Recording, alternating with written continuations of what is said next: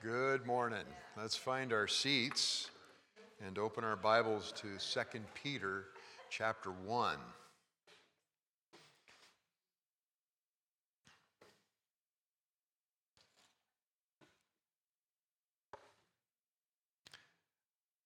Let's pray. Father, thank you for, again, for the gift of your word and for your Holy Spirit. Thank you for men like Peter who exhibit so clearly the difference between life before and life after redemption. Thank you that you take flawed men, flawed women, and you allow us, you give us the privilege of serving you. And this morning, as we come to this, we pray that you would illumine our hearts, that we would see the beauty of your word, the the beauty of, of what you have put into place for us, that we may be transformed into the image of your beloved Son. Help us to see him this morning. In Jesus' name, amen. Last week, we, we began our study here in 2 Peter. We looked at the uh, introduction to the book, and we looked at the greeting, which is in verses 1 and 2 in chapter 1. Today, what we're going to try to, I hope to accomplish, is that we will go through and we'll get through about the first half. We're going to do through chap through um, verse 11 this morning because the first 11 verses of this chapter talk about a particular process without actually using the term. So let's read the first 11 verses of 2 Peter chapter 1. Simon Peter, a bondservant and apostle of Jesus Christ, to those who have received a faith of the same kind as ours, by the righteousness of our God and Savior, Jesus Christ. Grace and peace be multiplied to you in the knowledge of God and of Jesus our Lord, seeing that his divine power has granted to us everything pertaining to life and godliness through the true knowledge of him who called us by his own glory and excellence. For by these he has granted to us his precious and magnificent promises, so that by them you may become partakers of the divine nature, having escaped the corruption that is in the world by lust. Now, for this very reason also, applying all diligence, in your faith supply moral excellence and in your moral excellence, knowledge, and in your knowledge, self control, and in your self control, perseverance, and in your perseverance, godliness, and in your godliness, brotherly kindness, and in your brotherly kindness, love. For if these qualities are yours and are increasing, they render you neither useless nor unfruitful in the true knowledge of our Lord Jesus Christ.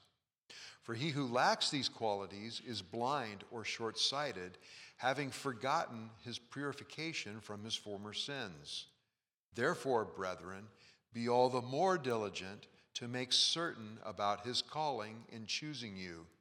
For as long as you practice these things, you will never stumble. For in this way, the entrance into the eternal kingdom of our Lord and Savior Jesus Christ will be abundantly supplied to you. Now, this first half of this chapter is all about a particular process. It's a process that every believer goes through after conversion. So, when a person believes, they have been predestined, they have been called, they have been justified, and then what happens after justification? You are sanctified. And what is the idea of sanctification? Big word. What does it mean?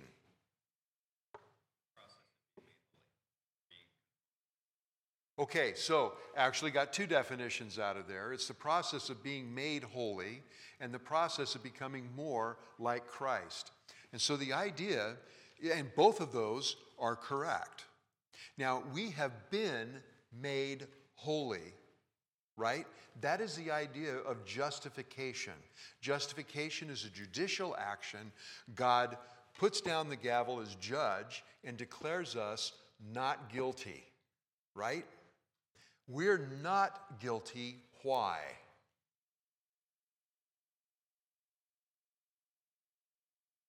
That's right, the blood of Christ. He who knew no sin was made sin, right?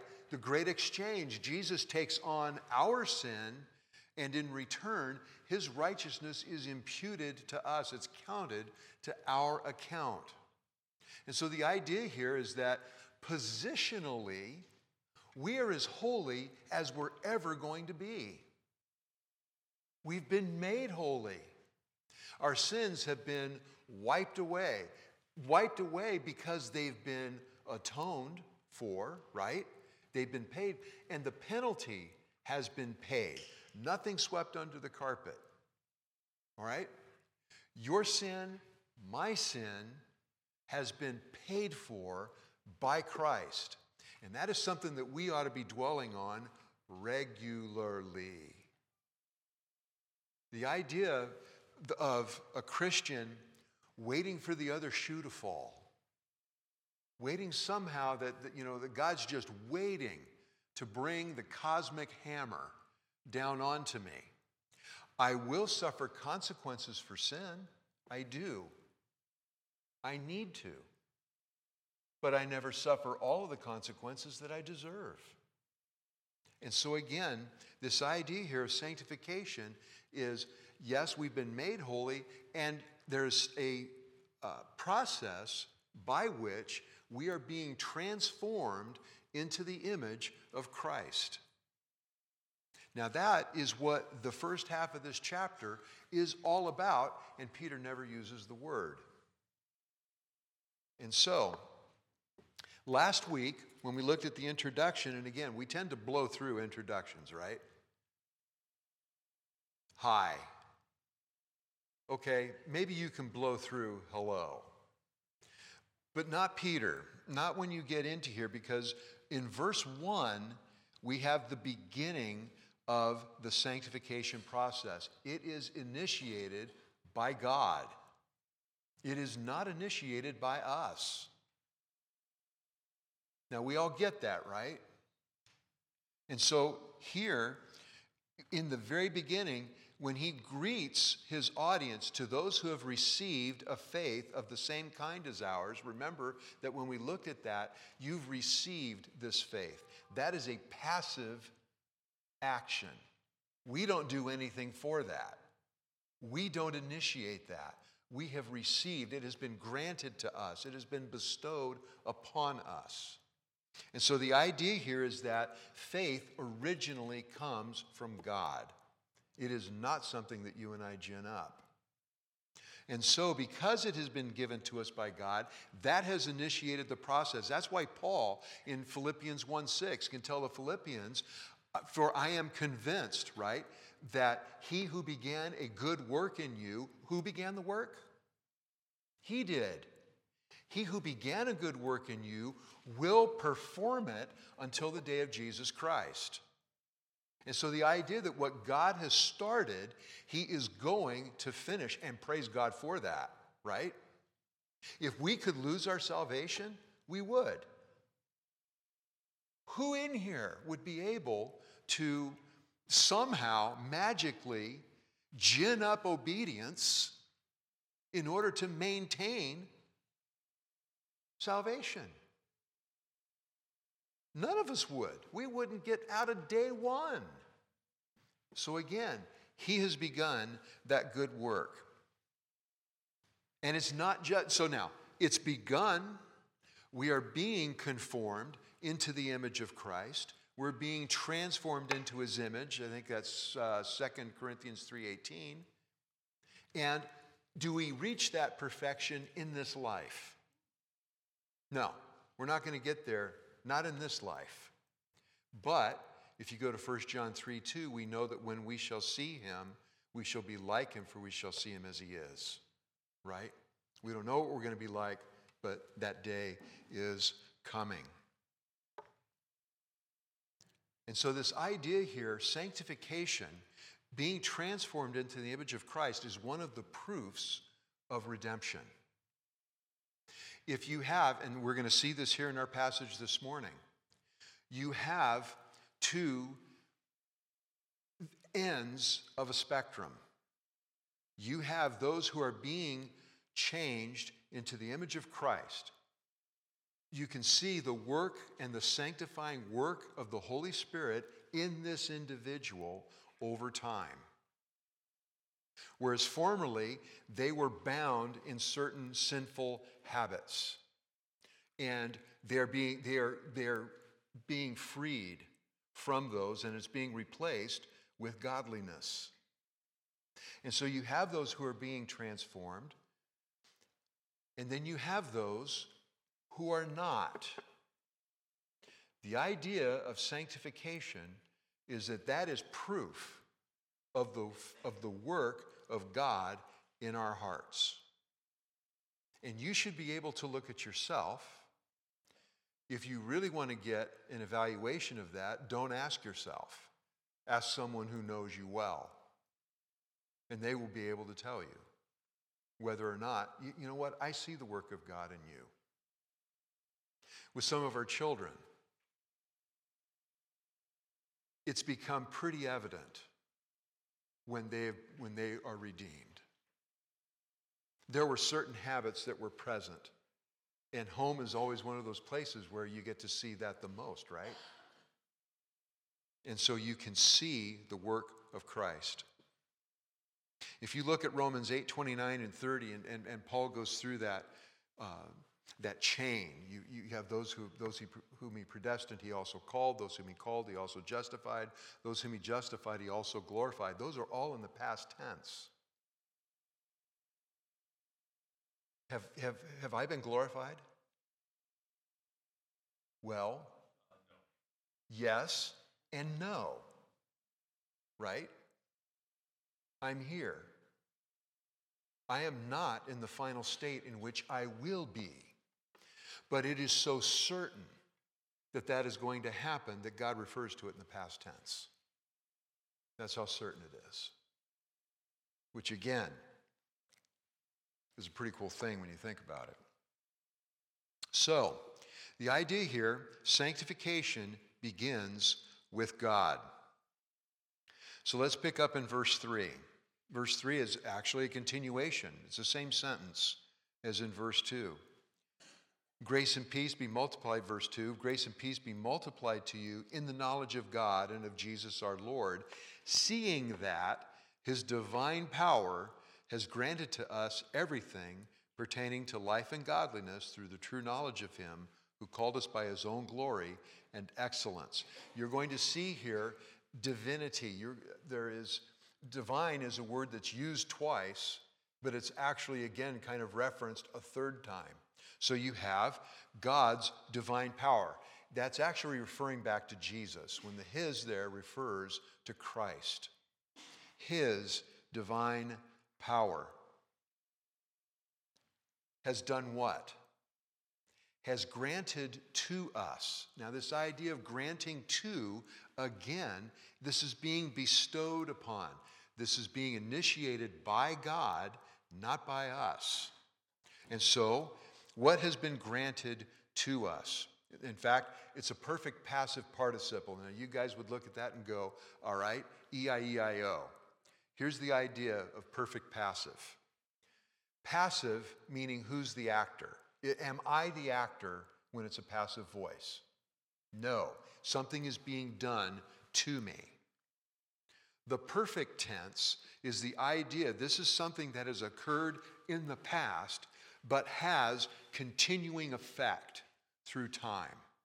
So, this is something that has happened in the past. So, what has been granted to me has been granted to me in the past, but its effect carries on.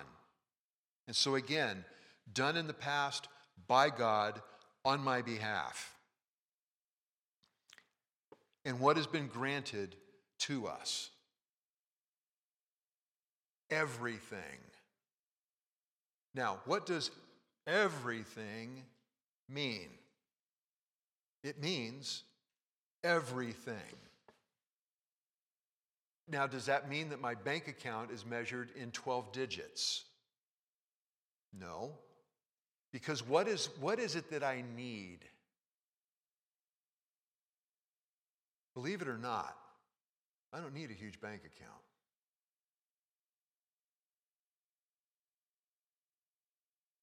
Okay, he's given us everything pertaining to life and godliness. Now let's put that. What does that mean?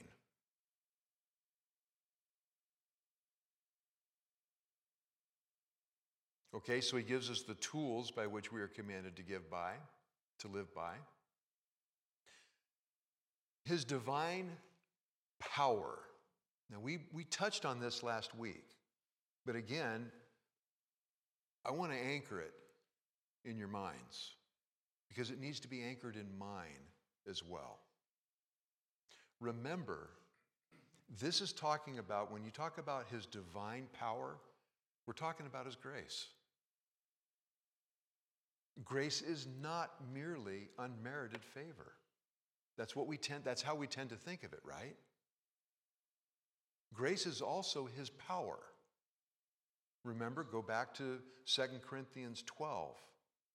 Paul has gone through, he's talked about all these things in chapter 11, all of these things that he has suffered on behalf of, of the name and on behalf of the ministry of Christ. He's taken up into the third heaven and to avoid being uh, caught up in pride and having his head puffed up, he's given a thorn in the flesh. Something, a messenger from Satan to torment him. In concerning that thorn, three times he asked God to take it away. And God said, No. My grace is sufficient for you, for my power is perfected in weakness. Paul, you need this. You need this in order to remind you of who you are, and you need this so that you can be reminded of who I am. And so, Paul, it's a means by which you're going to be humbled, and yet at the same time as you are being brought low, you are also being given what you need in order to handle these things in a righteous fashion. That's the idea of life and godliness. If you want to think about godliness, you can think of God likeness. Those communicable attributes of God. Now, since some of you are giving me a look, we need to talk about that just real briefly. Remember that God has incommunicable, those things that cannot be given to another, and communicable, those that can. Anne Marie?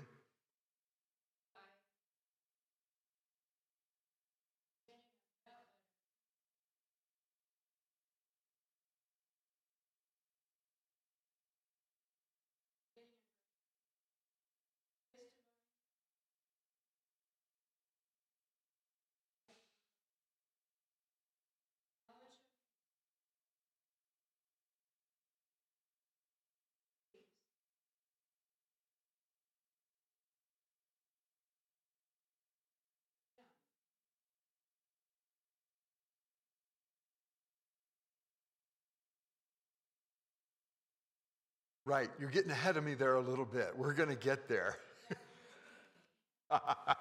no, and so the idea here, uh, okay, so back to this communicable and incommunicable. There are certain things about God that are true of God and God alone. What are some things that are true of God alone?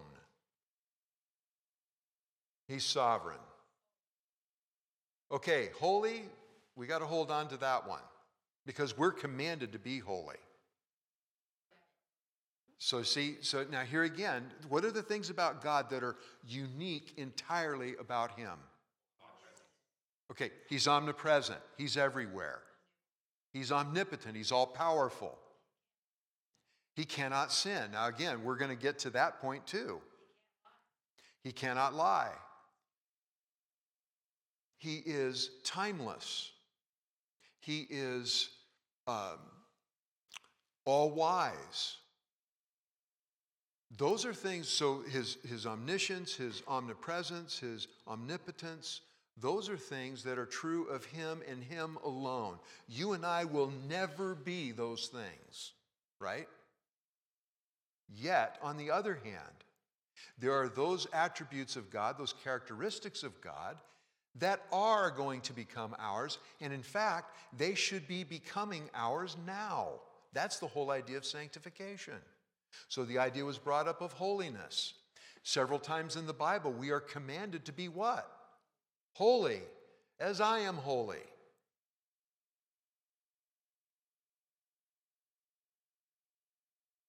In this life, so the question is how can we be truly holy when we are truly sinners?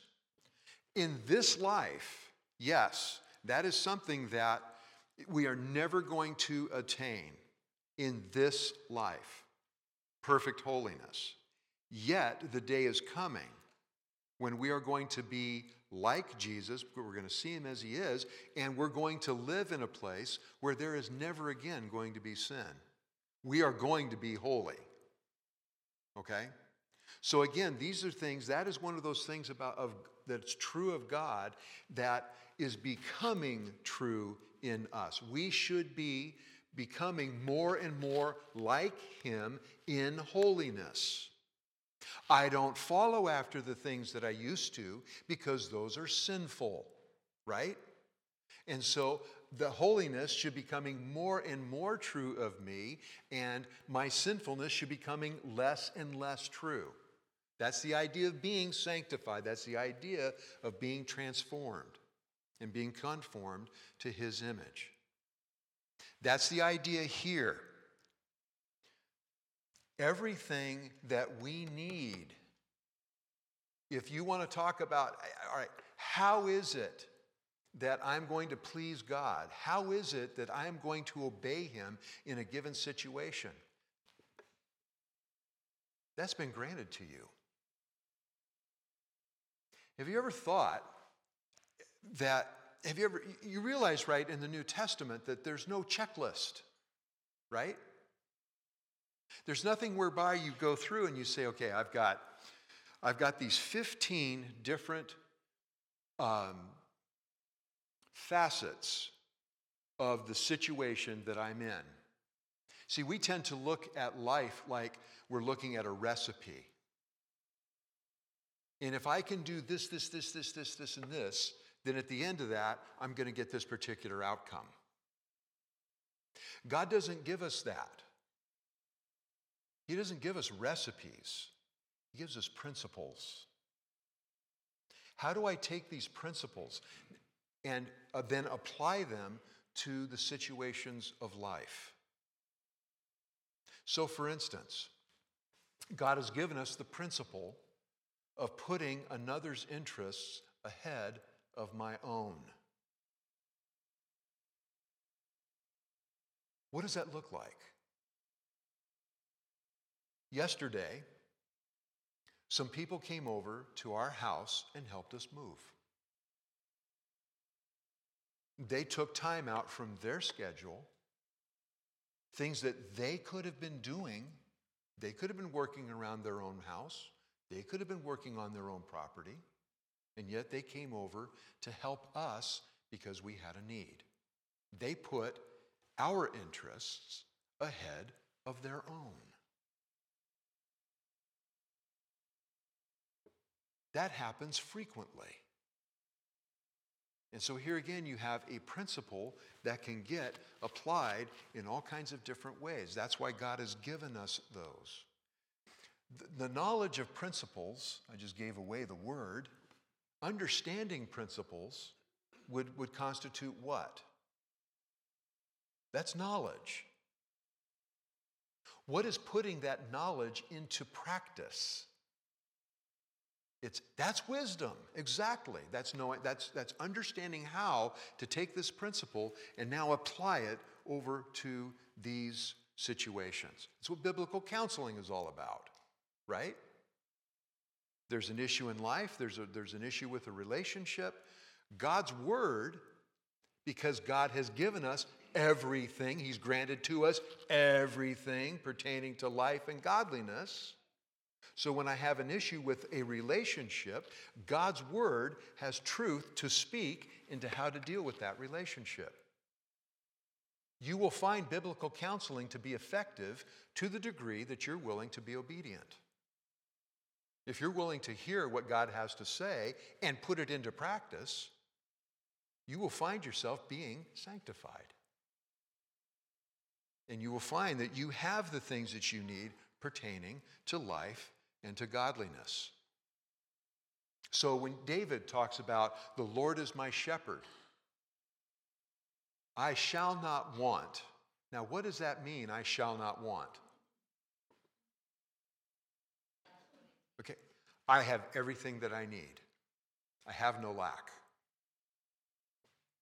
That's what this is saying. I have no lack.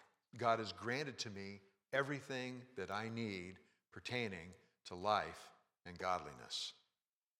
No exceptions. That means that any situation that I am in, I have the ability by using the principles in God's Word to act in a way that brings glory to Him because I'm doing what He says. Any questions with that? Sam.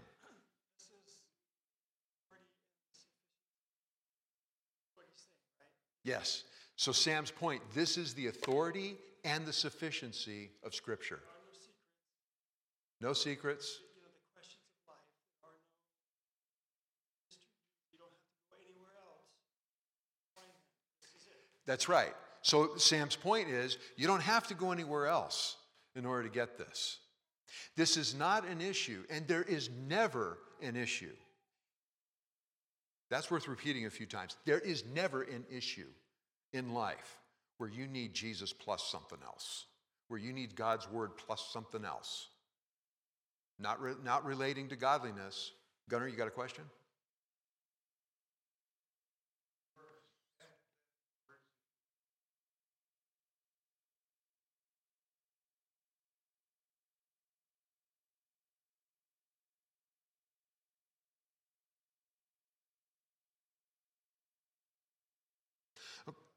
Okay, so Gunnar's point is, is that when Jesus said, It is finished, everything regarding redemption was wrapped up, right?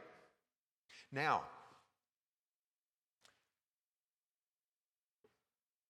what is different about salvation for you and me from somebody who lived before Christ? Yeah, they didn't get the Holy Spirit indwelling like we do.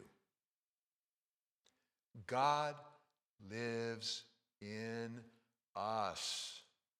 We have his presence, we have his word, we have everything that we need. Pardon me? We have his strength, his power, and again, his divine power. The power that raised Jesus from the dead the power that accomplishes everything else, all of that is granted. We have access to that. Andrew, you had a question?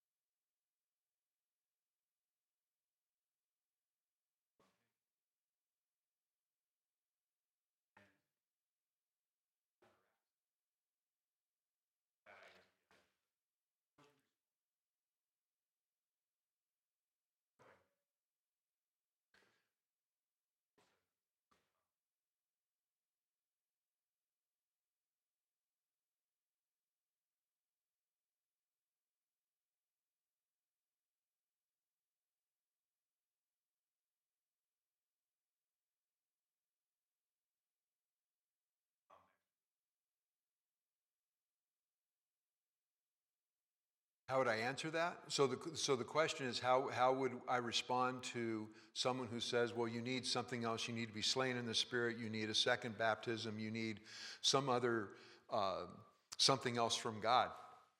What does the text say? I have everything that I need pertaining to life and godliness. Everything. And so, again, there's no. Now, I don't need to be slain in the Spirit. I do need to be filled with the Spirit, right? And again, what is the idea of being filled with the Spirit? We're under His control, we're under the domination of the Spirit. The Spirit is controlling how I think. And so, again, my thoughts, my attitudes, my actions are being submitted to God, to Christ. And so I'm taking thoughts captive to the obedience of Christ. And as a result of that, right, the more that I am dominated by the Spirit, the more I'm going to exhibit the fruit of the Spirit. Notice again that in Ephesians, when it talks about the fruit of, excuse me, that's Galatians, the fruit of the Spirit, it's not the fruits plural, plural right? The fruit of the Spirit, love, joy, peace, patience, kindness, goodness, faithfulness, gentleness, self control, right? All of those things become more and more evident in the life of one who is being dominated, who is under the control of the Holy Spirit. Vitali, you had your hand up.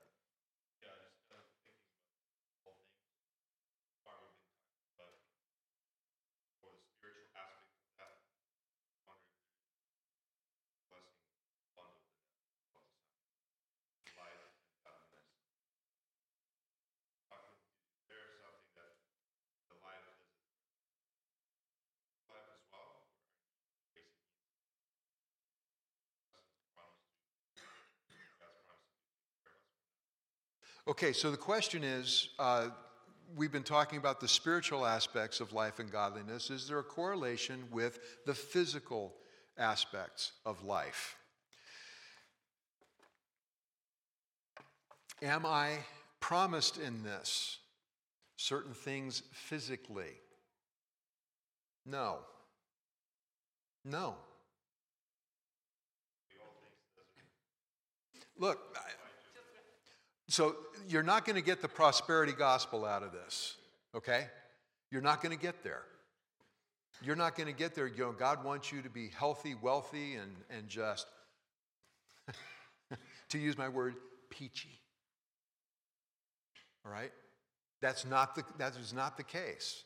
That's why you need to go over and look at Hebrews chapter 11 Hebrews chapter 11 does talk about, there are some things in Hebrews 11 where you had people who were able to do incredible things because God had that for them. Yet at the same time, what is also present there in Hebrews 11? There's not the high mountaintop of, you know, these, these great and mighty things that people were able to do in different situations. There's also incredible what? Suffering. Incredible suffering. Was God faithful to Joseph while he's in prison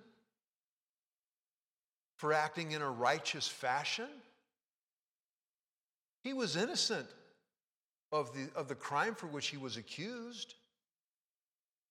Was God faithful to him? Yes, he was. Was God faithful to Paul? Five times of the Jews,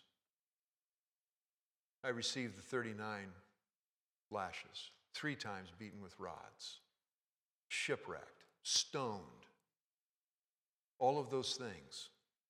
At the end of Galatians, you know, he talks about, from henceforth let no man trouble me, for I bear in my body the marks of the Lord Jesus. Was God faithful to Paul? Yeah, he was. Andrew.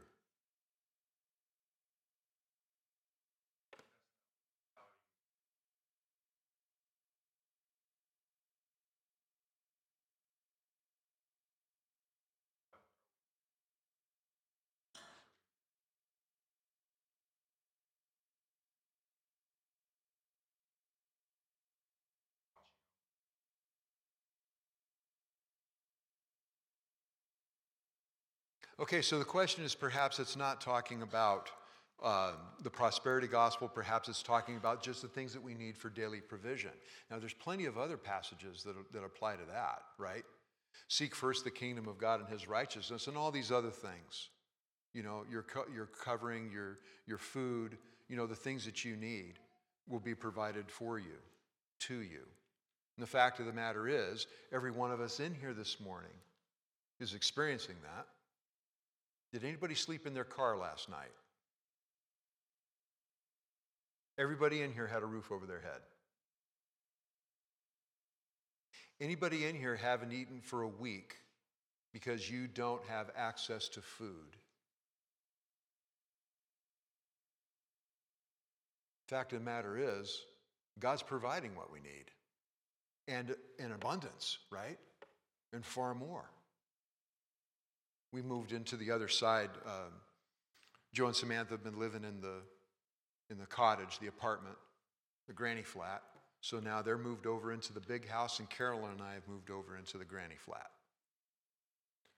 And I'm trying to take clothes from a closet, a big walk in closet, and now fit them into a smaller closet.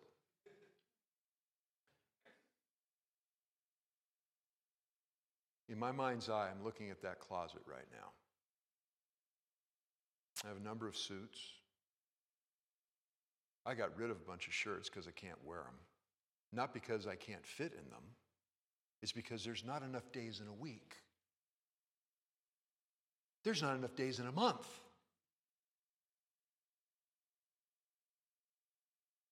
I have more than what I need.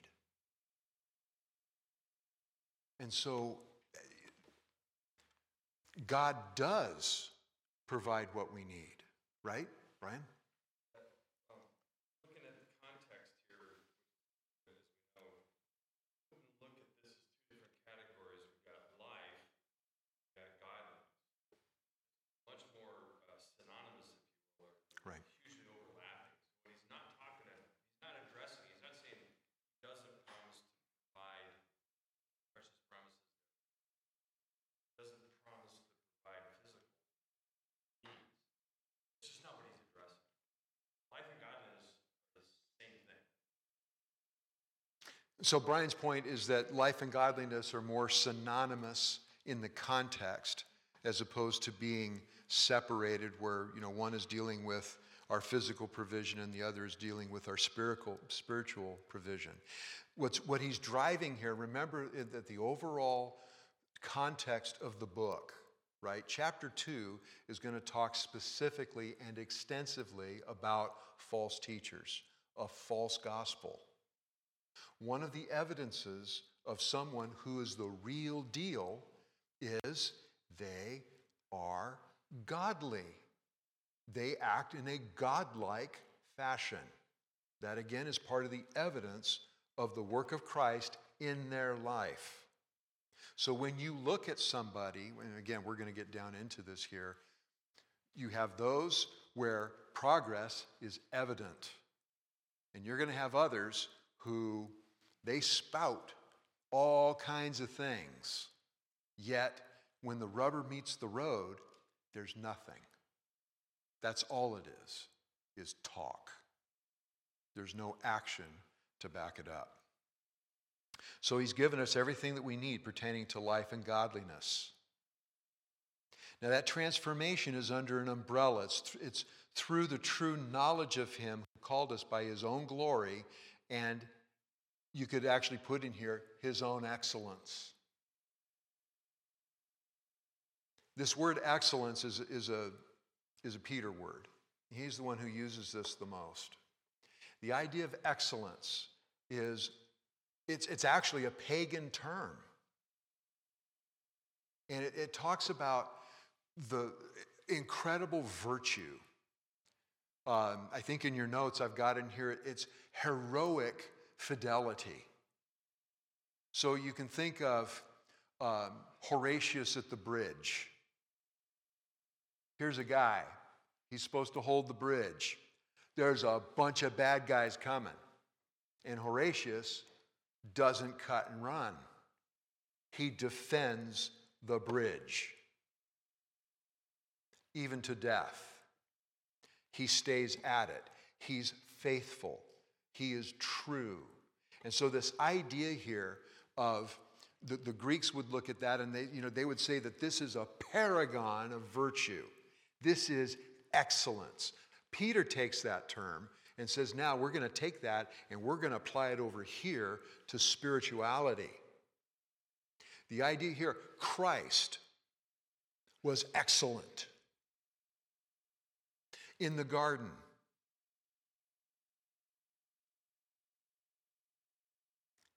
Father, if there's any other way, let this cup pass from me. Yet, not my will, but your will be done. The idea here is that Jesus laid himself out all the way. He didn't hold anything back. And so if you want to talk about someone taking, you know, something to the nth degree in order to accomplish what God wanted to be accomplished, that's Christ. That's Jesus. And so that's the idea of his utter moral superiority.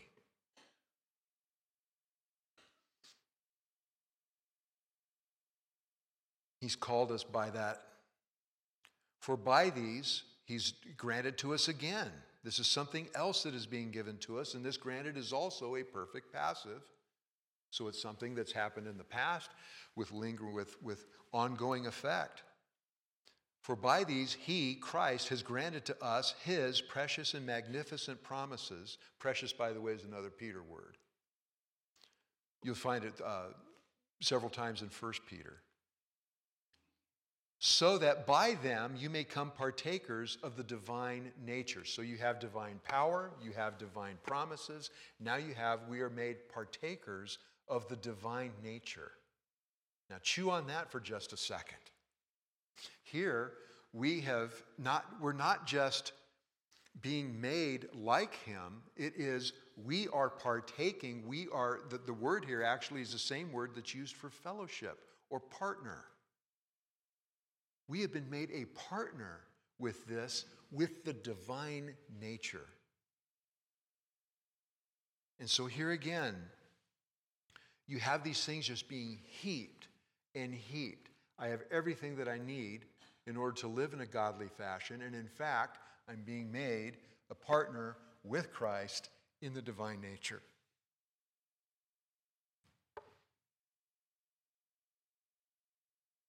What's the immediate effect? By being made a partaker of the divine nature, we've escaped the corruption that's in the world by lust. This idea of corruption is the idea of a, a, dead animal, a rotting, dead animal.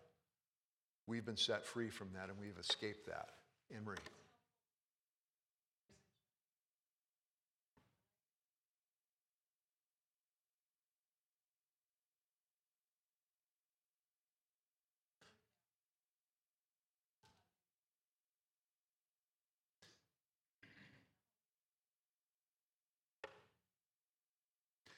So Anne-Marie's point is it's like uh, there's a giant extension cord that's coming down from God to us. And, we, and if we are plugged into that, we are basically having the power of God working through us. That's actually a pretty good analogy. You know, you don't think of the Holy Spirit as electricity, but the idea is, is that the way electricity works is that it comes from a source, it comes through something to accomplish work.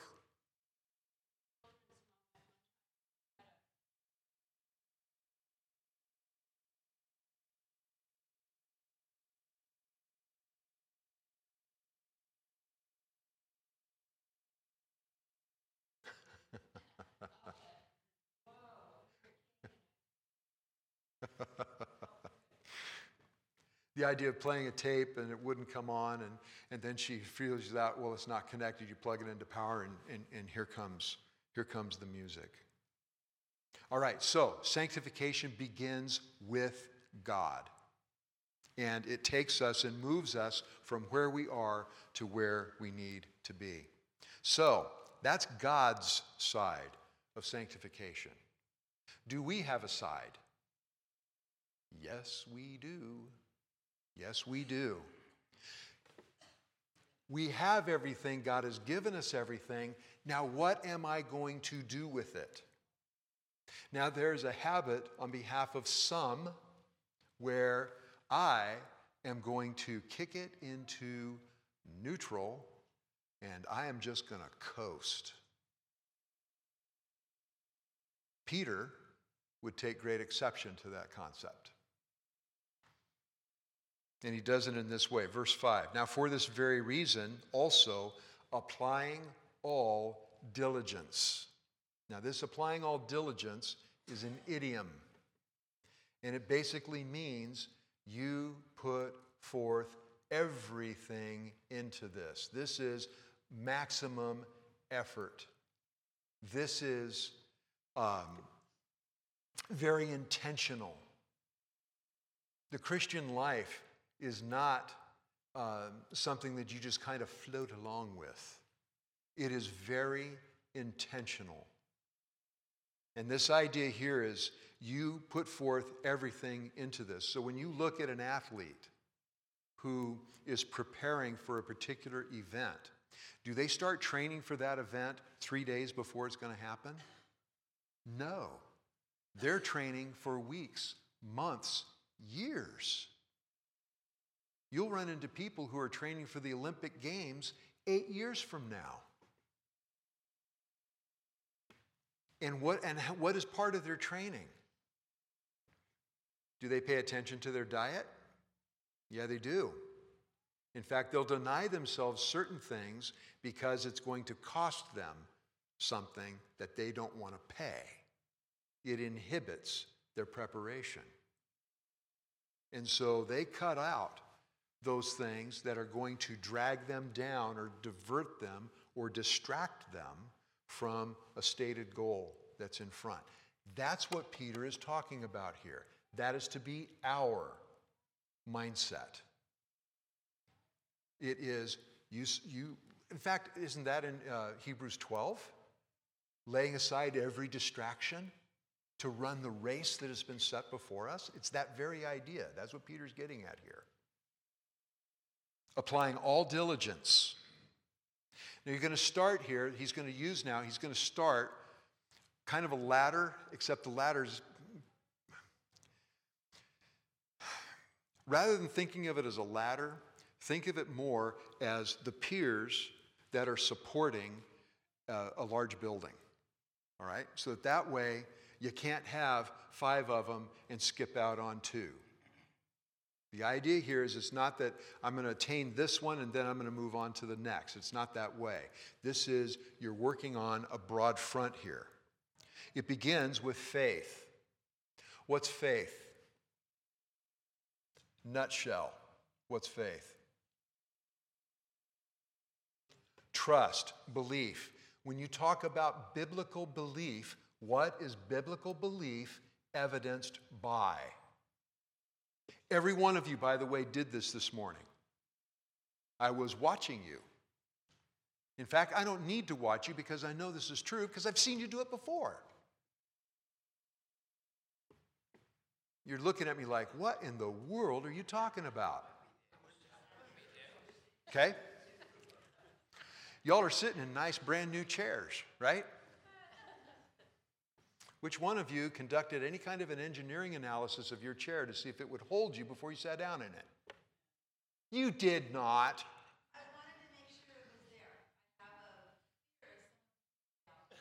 Okay, so she says she, okay, now looking to make sure it's there is not. Okay, so she wants to make sure nobody's going to pull her chair out from underneath her. And, and I don't think there's anybody here to do that, but now that you mention it, I'll be looking to do it for you. Okay, the idea here is that nobody looked at it and, okay, I wonder, hang on a second. I hate the tape.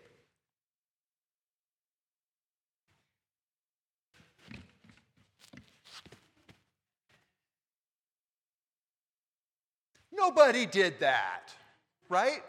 Y'all came in, you didn't even look at it, other than to make sure you were going to hit on one and not bridging two, all right? And you just sat down. That's the idea of faith. That's the idea of belief. Belief is going to hold me, therefore, I'm going to act on it. Biblical belief is always accompanied by action. Gunner.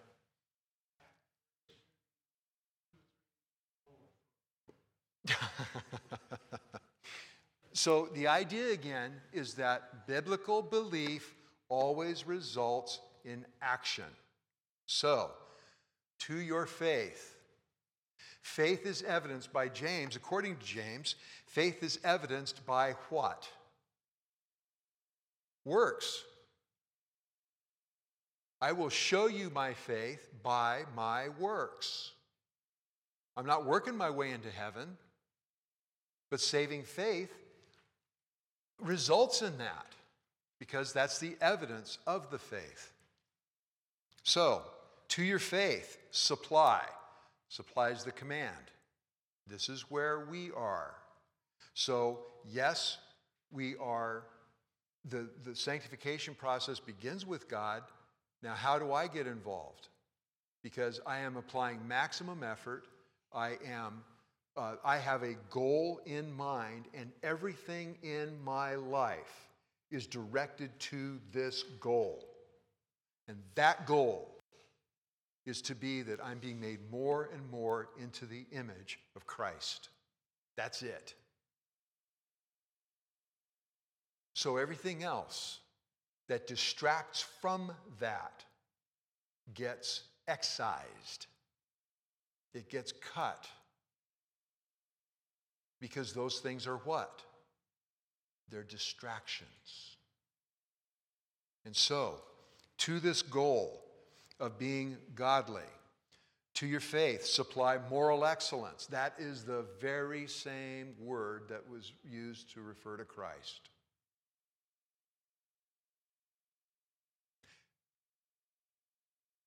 The very same way in which Jesus had that laser, fo- you know, he wouldn't eat. What did he say about that? Okay, I have bread that you know nothing of. My meat is to do the will of him who sent me. That's what drives him. That is what sustains him. It's all about serving the Lord. Everything is about that. And by the way, that's not, Paul talks about that. Whatever you do, do to the glory of God. Whether you eat, whether you drink, that's all to the glory of God. And so, that same type of excellence, that same type of, of single mindedness that Jesus had, that is what we are to have. So, think about that for a moment. As you hear that, what, what comes into your mind? I can tell you what comes into mine. Boy, this over here, I'll bet that's a distraction. The idea again is focused intentionality of godliness. So, moral excellence. Don't stop there. In your moral excellence, knowledge. The more we study, the longer we live, we, be, we understand and we know God more and more, don't we? You never stop with that. In your knowledge, self control. Now, think of self control in this way self control is how you deal with pleasure.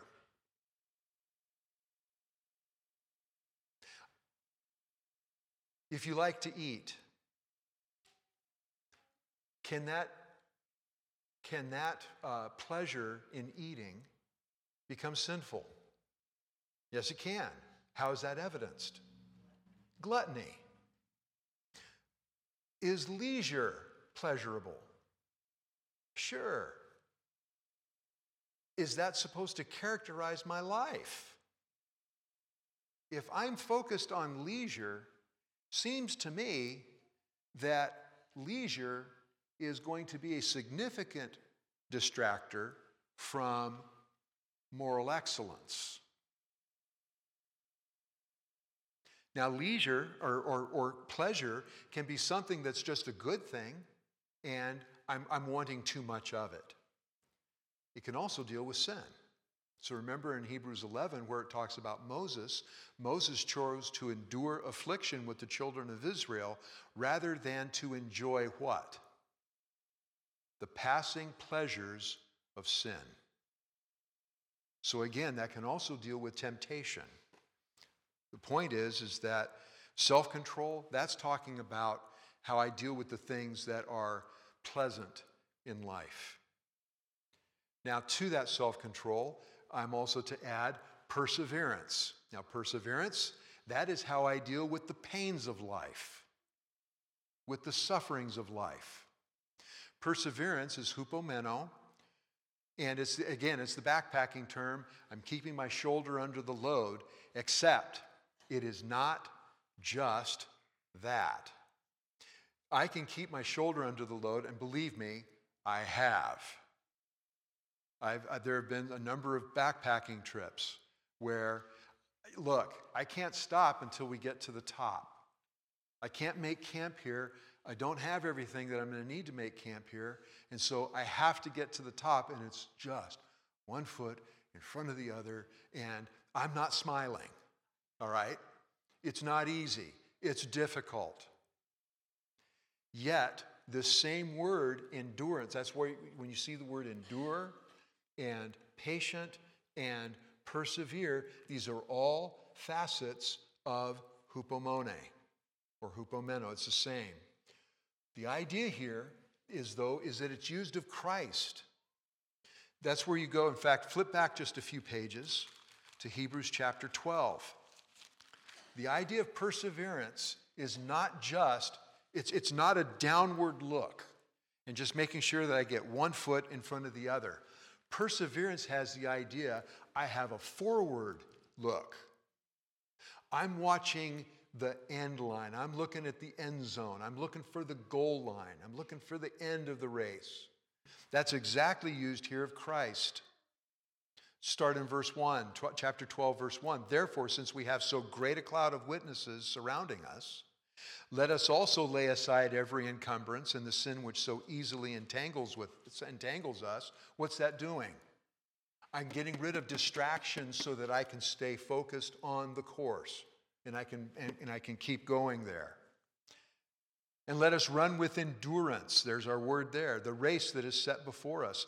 Fixing our eyes on Jesus, the author and perfecter of faith, who for the joy set before him endured the cross, there's our word, despising the shame, and has sat down at the right hand of the throne of God. When Christ is on the cross, he's not focused on the misery and the anguish that he is enduring. His eye is forward and what was set in front of him the joy of a mission completed the joy of a salvation obtained. He's looking at the end line, the finish line. And that colors his actions on the way. It colors his attitude.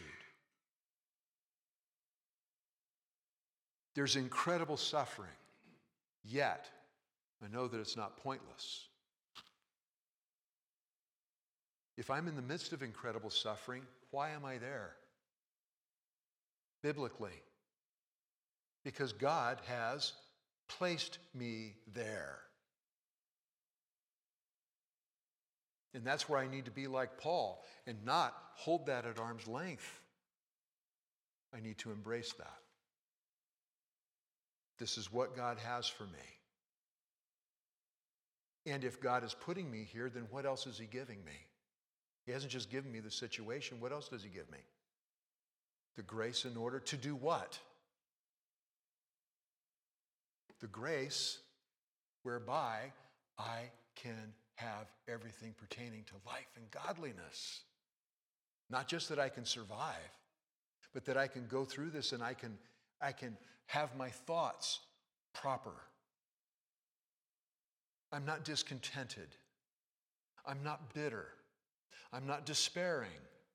I'm not any of those things because I have His grace and his, He's accomplishing His work in me and He's accomplishing His work through me. And so, again, I am taking those thoughts captive to the obedience of Christ and moving forward. For if these, oh, oh, sorry, we're not done. In your perseverance, godliness, Again, the focus here on being like him and acting like him. In your godliness, brotherly kindness. Brotherly kindness, that's, that, that's the love that we have for people who are like us. All right? It actually means love of the brothers, right? Filial, family love. These are the people that are like us. But it doesn't stop there either, does it? To your brotherly kindness, love. That's how you deal with the people who don't like you. That's when you sacrifice on their behalf when you're going to get nothing in return. Because again, who loved like that? Christ loved like that, right?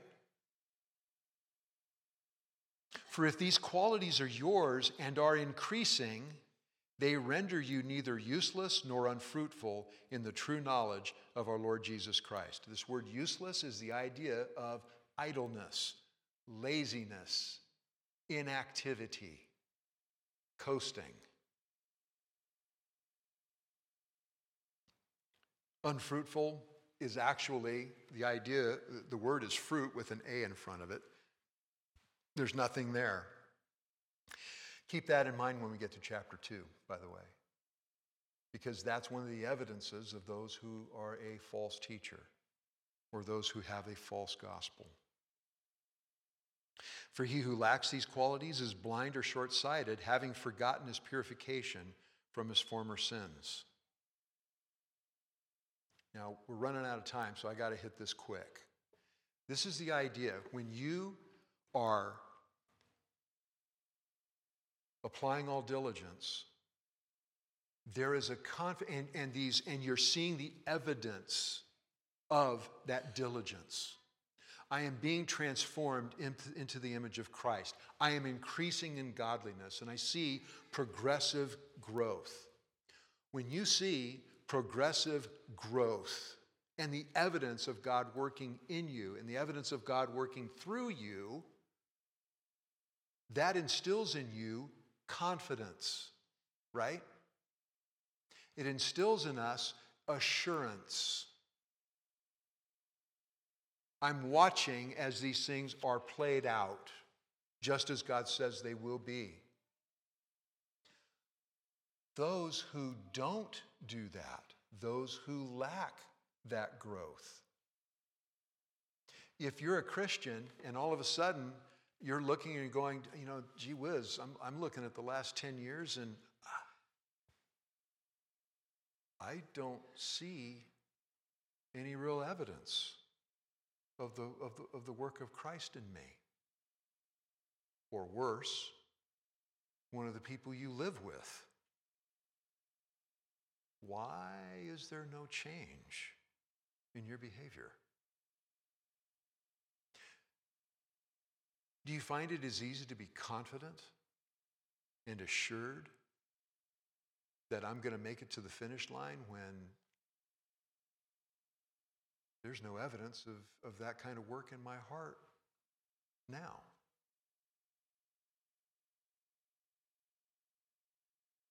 By the way, why should some people have that thought? Am I the real deal? Because I, I don't seem to see any evidence of it in my life. Should somebody be concerned about that? Yeah, they should. And what should it cause them to do? Yeah, Am I the real deal? Because if I'm not, then I'd better figure out how to be it, right? Because otherwise, I'm facing God as judge rather than facing God as dad. Andrew?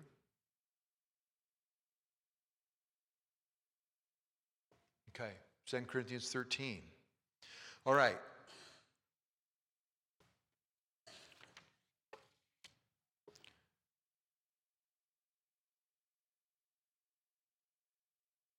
Verse 10 Therefore, brethren, be all the more diligent. Do you see this, this, this thread carrying through here? Being diligent, being focused, concentrating on moral excellence. Again, being diligent. The idea here is very, it's very intentional. Therefore, brethren, be all the more diligent to make certain about his calling and choosing you. For as you practice these things, you will never stumble. Okay, so here's the thing Do you want to avoid stumbling into error? Do you want to avoid falling away? I do. So, what do we do? You run the race intentionally. There's a finish line there. I'm going to make it to that finish line. And therefore, I'm going to be intentional about my Christianity. I'm going to be intentional about my sanctification. I'm going to be focused on my sanctification. And I'm going to start cutting away the things that hinder me from my sanctification. Stay on course. For in this way, the entrance into the eternal kingdom of our Lord and Savior Jesus Christ will be abundantly supplied to you. God has laid out a path for us, and He's given us everything that we need in order to get from here to there. And not just, you know, reaching out at the last minute with a hand to try to grab the ribbon. That's Romans 8. In all these things, we what?